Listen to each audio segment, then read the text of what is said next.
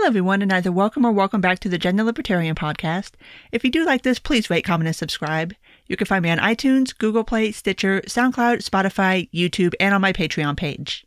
So, we've made it through another week, and yeah, there's been quite a few things that have gone on this week, so let's go ahead and start where I have been starting over these past, gosh, five, six weeks now and that is with our new unemployment numbers. Um, for last week, an additional 3.2 million people filed for unemployment, which brings the number up to 33 million since our whole COVID situation started, which I guess we could peg it to about six weeks ago. I think that's when people really started kind of paying attention to the unemployment numbers. So, on the bright side, it seems to be holding at somewhere around 3 million a week. On the bad side, it's still 3 million a week.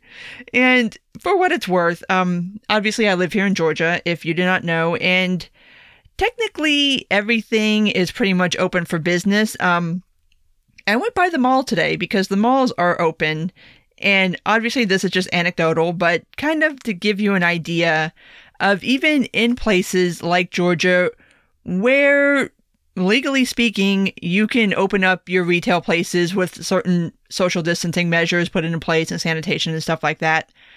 Um, the only things really that were open in the mall were the anchor stores, with the notable exception of Nordstrom. Nordstrom is still closed.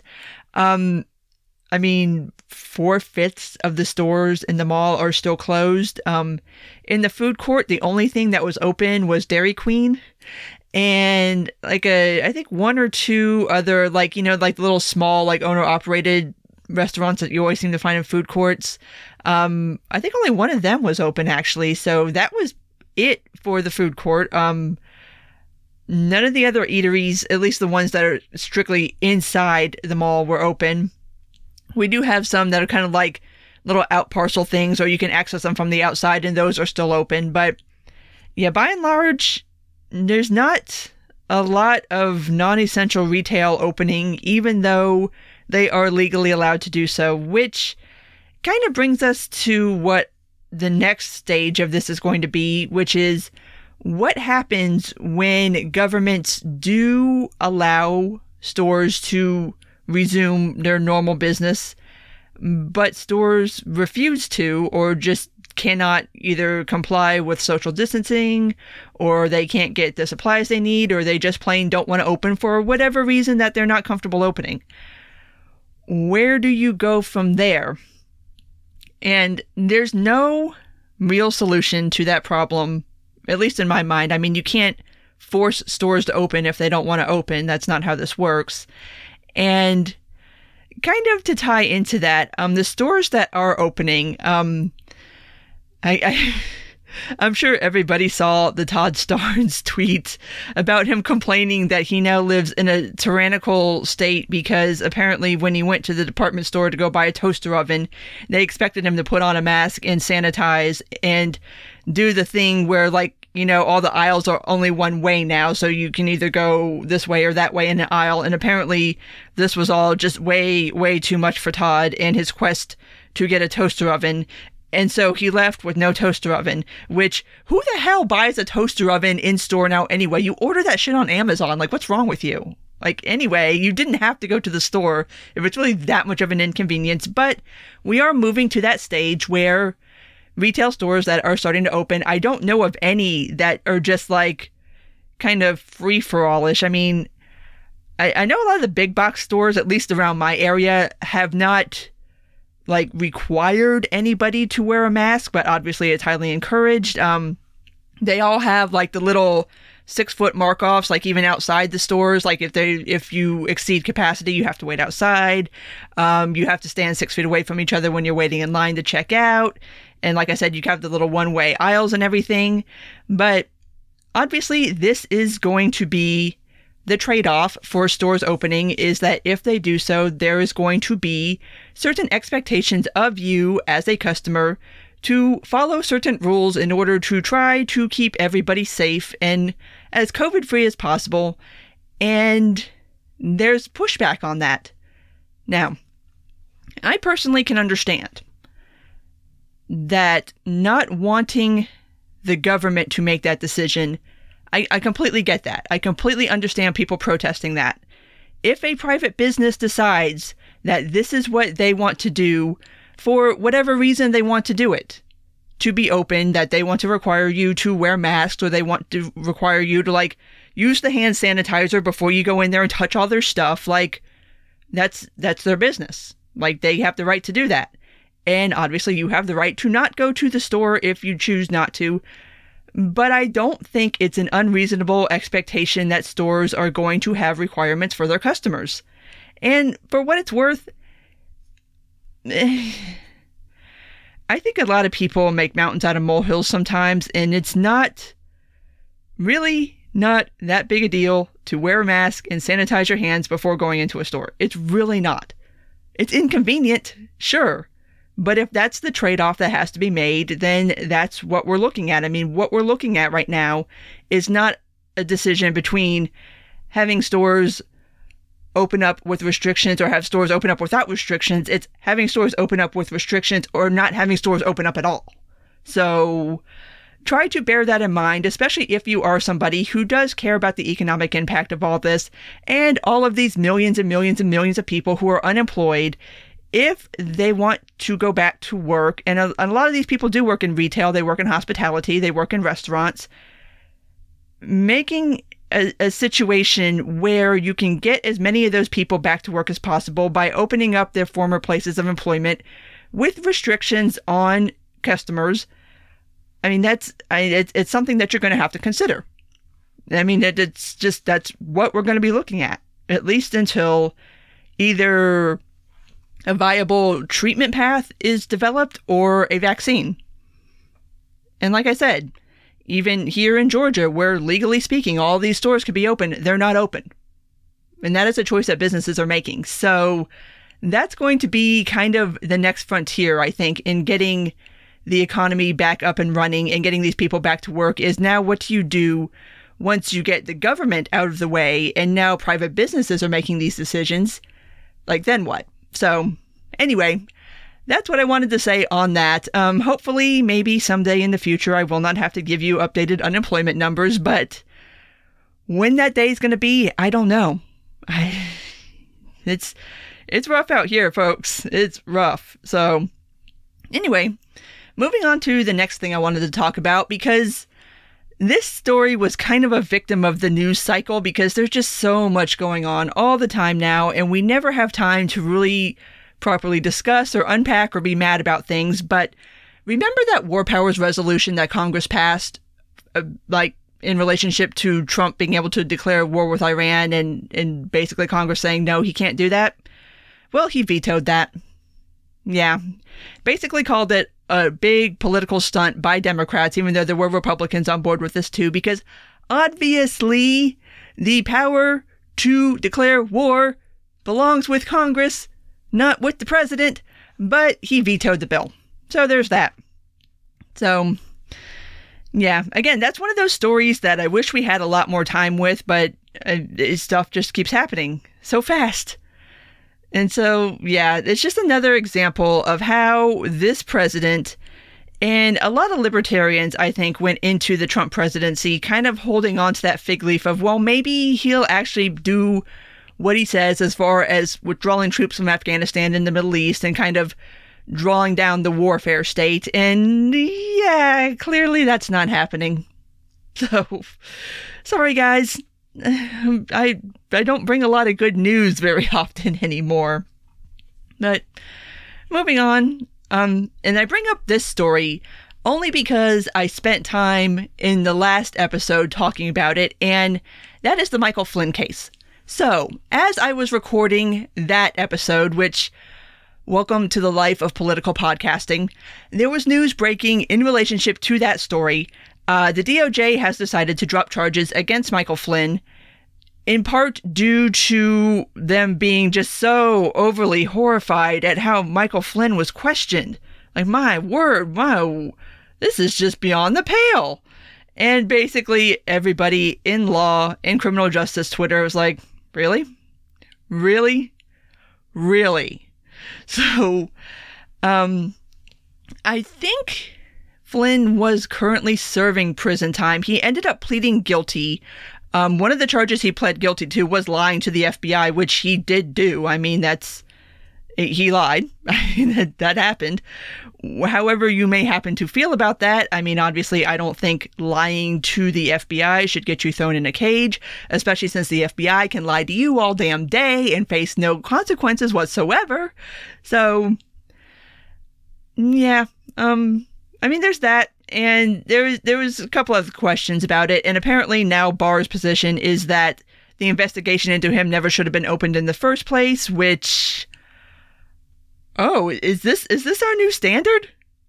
This is great. So basically, we can decide after somebody's already pled guilty that they should never have been investigated in the first place, and that all of a sudden, what is typical law enforcement questioning is enough of a fig leaf to drop charges against somebody because of the way they were questioned. So I will be very interested to see once we are in a post COVID era where courts can actually be open, how many defense attorneys show up to reopen cases to get charges against their clients dismissed on the same basis that Michael Flynn just got his re- released from the Department of Justice? That'll be real interesting. And going forward, if that is the standard that the DOJ wants to put out, I can see a lot of defense lawyers being like, well, if this was good enough for Michael Flynn, then it's good enough for my client too, right? Right? And spoiler alert, it's not going to be good enough for their clients because their clients aren't Michael Flynn. But yeah, it's, it's going to create some very interesting court cases, I do think, in the future with setting up this precedent. So, like I said, wanted to mention that just because I talked about it in the last episode as kind of a coda to that story. So apparently, Michael Flynn will be getting out of jail and all of his charges will be dropped because, dear Lord, the FBI did what the FBI always does and probably will not stop doing because, you know, 99.9% of the time they get away with it. But moving on from that, um, update on the LP convention after what I was told was an eight hour long Zoom call on the 9th. eight hours, eight hours Zoom. Oh my God. What the fuck could possibly have taken eight hours to make this decision? Anyway, how this is going to go down is over Memorial Day weekend, which was when the original in person LP convention was supposed to take place in Austin, there will be an online, I'm not entirely sure what, um, but what will be handled on Memorial Day weekend is the delegate voting for president and vice presidential candidates. How this is going to work logistically, I am not entirely sure yet, but that will be taking place on Memorial Day weekend. And then, as it stands right now, there is an in person convention scheduled for July 8th through 12th in Orlando. Um, location TBD in Orlando, but it's supposed to be taking place in Orlando. Um, okay. I, I, I think that's a little ambitious. Um, I don't really know if July is going to be a go for anybody traveling anywhere. I, don't know, but basically, what's supposed to happen at the in person convention is that is when LP delegates are going to pick a new chair, vice chair, any other offices that are up for reelection. Um, that's when the pick for the presidential and vice presidential candidates will be officially ratified. So fingers crossed that happens in July. Um, it seems like a lot of questioning what's going on as far as whether that is a good idea to try to schedule anything right now, not knowing what exactly our situation is going to be like in July. I tend to agree with that. I don't know if trying to schedule anything in person right now is a particularly wise decision, but that's where we stand right now. So, I like I said, I'm not entirely sure how the Memorial Day weekend thing is going to go down. Um, I'm not sure if it's going to be something that is like publicly available for everyone to watch, like it would be if you went to the LP convention. Obviously, you could go watch the delegates vote. Um, not sure of the logistics of voting, so once I know something, I will let you know. if it is something that can be watched publicly, I am going to try to do that. I, oh my God. The, the idea of a thousand people being on a Zoom call. Or I mean, I, I mean, obviously this can't happen via Zoom call. Like, I don't know what technology is going to have to take place for delegates to be able to vote in any kind of like logical way that even remotely makes sense. I don't know. But this is apparently what we're doing. So there you go. I, guess we'll figure this out over the next couple of weeks because Memorial Day weekend is two weeks away from when I'm recording this. Yeah. Anyway, there's the update on that. So let's move on from that to the story that pretty much everybody is talking about right now, and that's the Ahmaud Arbery story. If you're not aware of this story, let me try to explain it to you, and I will go ahead and start by saying I'm going to explain this chronologically in how the story became public, not necessarily the events in the story, because we're going to have a little bit of a time jump here, because this is a situation that took place back on February 23rd and just now became public this past week. Um, there was a clip of a video that went viral showing Ahmaud Arbery jogging down the side of the road. Some people say running, some people say jogging. I say jogging. And he's being confronted by two men, Gregory and Travis McMichaels. So the original video clip shows basically and, hold on, let me let me try to back up and explain because this is going to be one of those time jump things. We now know that the original video was being filmed by one of their neighbors, uh, William Bryant.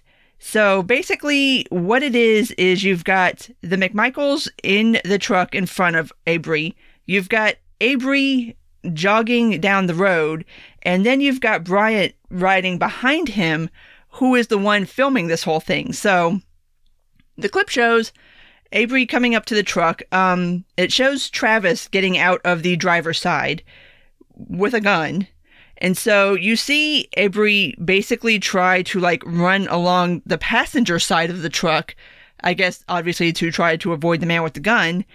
And at this point of the video, this is kind of why this video I I I I've got my questions because this like the part that is like the crucial part of what we need to see, neither n- neither Arbery or McMa- McMichaels are in the shot. Like he's off, like it's like the ground or something. I don't know. Anyway, when we pick back up with those two men, they're both in the middle of the street and they're struggling over the shotgun. And Arbery is trying to get the shotgun away from McMichaels, and somehow or another, the gun goes off, Arbery gets shot, and ends up bleeding out and dying on the scene. So that is the original clip. That went viral, obviously, because it's two white men pursuing, well, actually, technically three white men, because everybody seems to forget, like, he had a car in front of him and behind him, which, let me deviate from the story a little bit.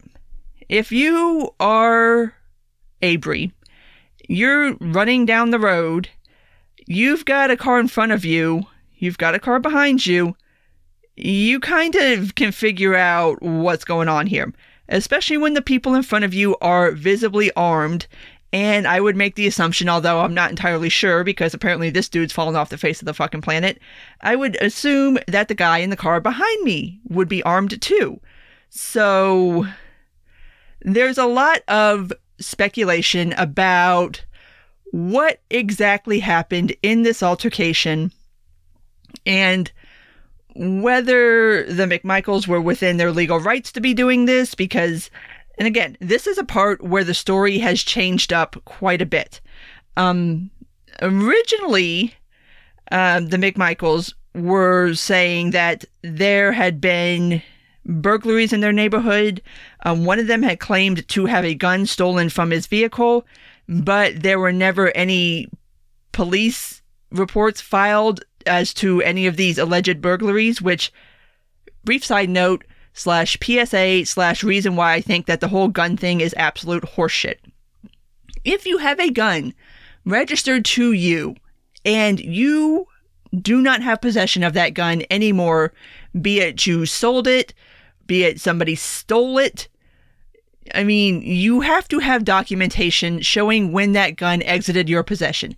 If you have a firearm that is licensed to you, stolen from you, the first thing every gun owner knows to do, or at least should know to do, and especially these two, the McMichaels should know to do, because here's where here's where things start getting crazy. Um, one of them is a retired cop, both of them investigators for their local DA's office. Bear that in mind, it's going to become important.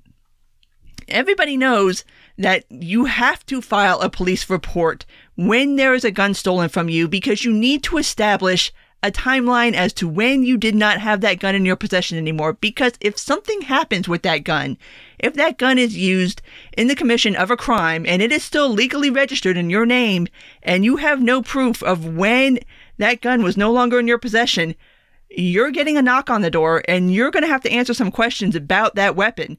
And that is not the time to start trying to report a stolen weapon because the cops are going to look at you like, yeah, right. Okay, buddy, sure. It was stolen six months ago. Uh, okay, sure. Can you prove it? Did you file a police report? So that's why I kind of call horseshit on that whole story. But I told you that in order to kind of explain how the goalposts have moved on this story quite a bit. So, anyway, back to the timeline. So, this goes viral. Um, GBI gets involved, the Georgia Bureau of Investigations, because at the time of the shooting in February, there were no arrests made. And so both of these men were still out walking around free. And so obviously this created a big, massive, huge uproar. GBI gets involved and they end up arresting both of the guys on both murder and aggravated assault. I believe those are the two charges they settled on. So they are currently right now in custody of GBI.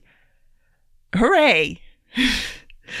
um, good job, social media, because up until this whole thing went viral, um, yeah, there was what is beginning to look increasingly like an effort to sweep this whole thing under the rug. And these two getting arrested is actually not the end of this story. We're just getting started.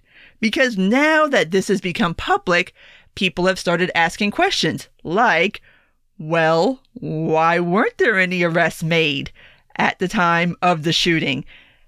And this is where things start getting, quite frankly, shady as fuck. Now, this I'm going to read directly from Wikipedia because this is where things kind of start getting messy and a little difficult to follow. So, the police report of the incident, released to the media on March 31st, relied almost entirely on an interview with Gregory McMichael conducted by the responding officer. Okay, so you have a shooting. You have three people who you know for a fact are eyewitnesses.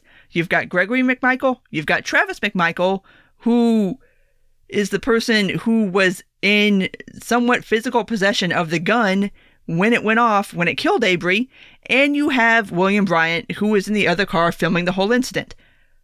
You only question one person, and the one person you question is the one person who happens to have worked for the, the, the DA's office for, let's see, oh, more than 20 years. Oh, look at there. Isn't that interesting? So, the report describes McMichael as a witness who says he was in the yard of his house when he saw Arbery running by. He called to Travis McMichael and said, Arbery is running down the street, let's go. They grabbed a 357 Magnum handgun and a shotgun and then got into a pickup truck to chase Arbery. Travis attempted to cut off Arbery with the truck. Arbery then turned around and began running back in the direction from whence he came. A third person, Roddy, also tried to cut off Arbery but failed. Gregory said Gregory said they called to Arbery, Stop, stop, we want to talk to you. Gregory claimed that they pulled up to Arbery with Travis exiting the truck with a shotgun. Gregory claimed Arbery began to violently attack Travis before two shots were fired. Arbery died on the spot after bleeding out, the report concluded. Hmm.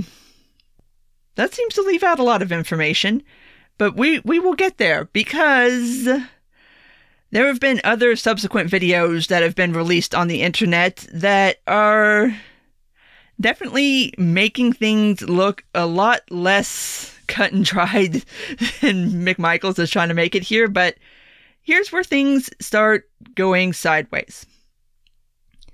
The Glynn County Police Department responded to the scene in the immediate aftermath of the shooting. The case initially came under the jurisdiction of Brunswick District Attorney Jackie Johnson. She recused herself on February 25th due to Gregory McMichaels previously having worked for her office. Two Glynn County commissioners later on May 8th accused Johnson or her office of preventing the McMichaels' immediate arrest by the responding police officers, despite the officers' belief that there was probable cause to make the arrests.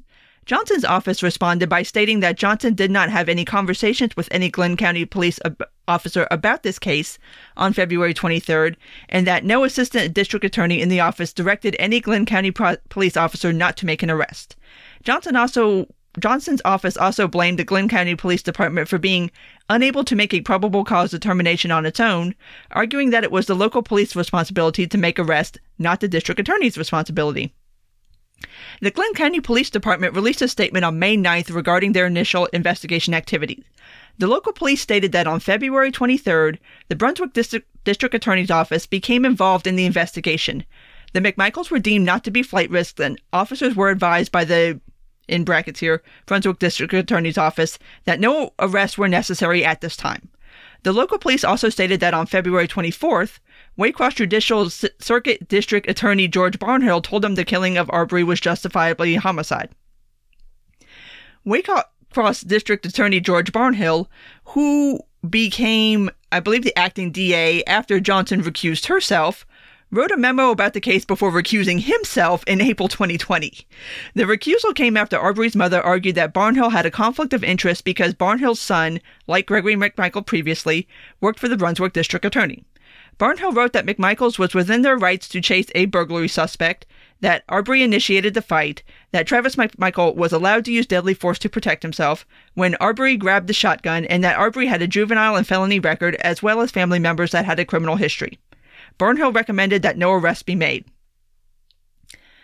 So, what you've got is the sheriff's department who is saying, or the police department, excuse me, saying that they did not make an arrest on the spot because the DA's office told them not to. The DA's office is saying we never said any such thing. Glynn County Police Department is sticking by their original story that no, we were told by the DA's office to not make an arrest. Oh boy, this is getting really, really shady. So, yeah, obviously somebody made the call to not arrest the McMichaels at that time. Who made that call is apparently up in the air. And like I said, Glynn County PD is sticking by their statement that we didn't make that decision. The DA's office told us to do that. And like I said, bear in mind, Gregory McMichaels worked for the DA's office for over 20 years, and both him and his dad were investigators with the office. So, yeah, this is kind of beginning to look like the DA's office was trying to cover up for some of their own. And that is where the second wrinkle of the story comes in, is because now you have to sit down and figure out okay, were the McMichaels in the right in doing what they did? Here's going to be the problem there's what you and I, as rational people, can say, no, you don't do that. You, you don't you don't take somebody that you think robbed you and then go chase after them armed and pin them in like that you don't do that legally speaking this may be another matter entirely and for precedent here i point to the george zimmerman case because as everybody remembers Zimmerman started that altercation. He saw Trayvon walking down the street, decided for what the fuck ever reason that he needed to go grab his gun and start this confrontation, and it ended up with Trayvon Martin being killed. George Zimmerman got off because of stand your ground laws and right to self defense, to which my argument would be in that case and in this case is well, what was Arbery's right to self defense? Like, does that go out the window? Because I don't know about you, but if I've got one car in front of me and there's people armed in there and there's another car behind me and I'm going to assume they're armed and I'm not armed, I, I mean, you do not have a lot of very good choices right there. Your choices are to try to run like hell, which he tried to do, or you fight. Like, what else is there for you to do? Like, of course, you're going to try to get the gun away from somebody if they're pointing it at you. Like, that's just, that's logic and common sense. But logic and common sense, the way we understand it, does not always mesh with the law and what it prescribes. But anyway, back to the story. So, over the past 24 hours, there have been a couple additional video clips that have made it onto the internet. Um, AJC released one, and I believe GBI themselves actually released a second one. Um, the ones that AJC released, the Atlanta Journal Constitution, is of a porch cam from the neighbors who were across the street from the McMichaels house. And now this is where this when when I told you the goalposts were moving, this is where they're moving we started with okay, they thought that Arbery was responsible for these burglaries that had happened in the neighborhood. We've moved away from that. Now we are on Arbery trespassed onto a property that the McMichaels owned where there is a house under construction. And the the the first the AJC clips like I said, they're they're porch cam videos, so it's kind of far away and kind of hard to tell, but it is helpful in that it gives you a definitive timeline because there is timestamps on this. So this whole thing went down in the span of about 10 minutes. You see Arbery jogging and he stops at the the home under construction and he goes in. Which is a thing that most people have done at some point in their life because it's interesting to go look at. So he goes in there He's in there for maybe like a minute or two and he leaves. And then you can see the McMichaels leave their house, get in their truck, and then they go to chase him. Uh, how how the neighbor got involved in this? Like how how neighbor number three in the other car?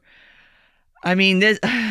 I I've got so many fucking questions, y'all. So many questions. Anyway, so they all get in their vehicles. I'm presuming the McMichaels managed to get out in front of Arbery. And so they he gets there and basically cuts him off at the pass, starts this confrontation. You have the neighbor behind. And then, according to the notes on the AJC videos, another neighbor had called 911.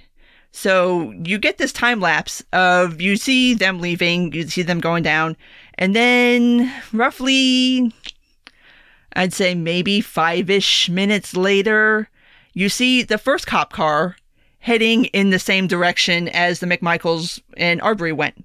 And this cop car, I'd say probably going maybe 35, 40 miles an hour. Mind you, this is a residential street. So you see that cop car going, presumably gets to the scene.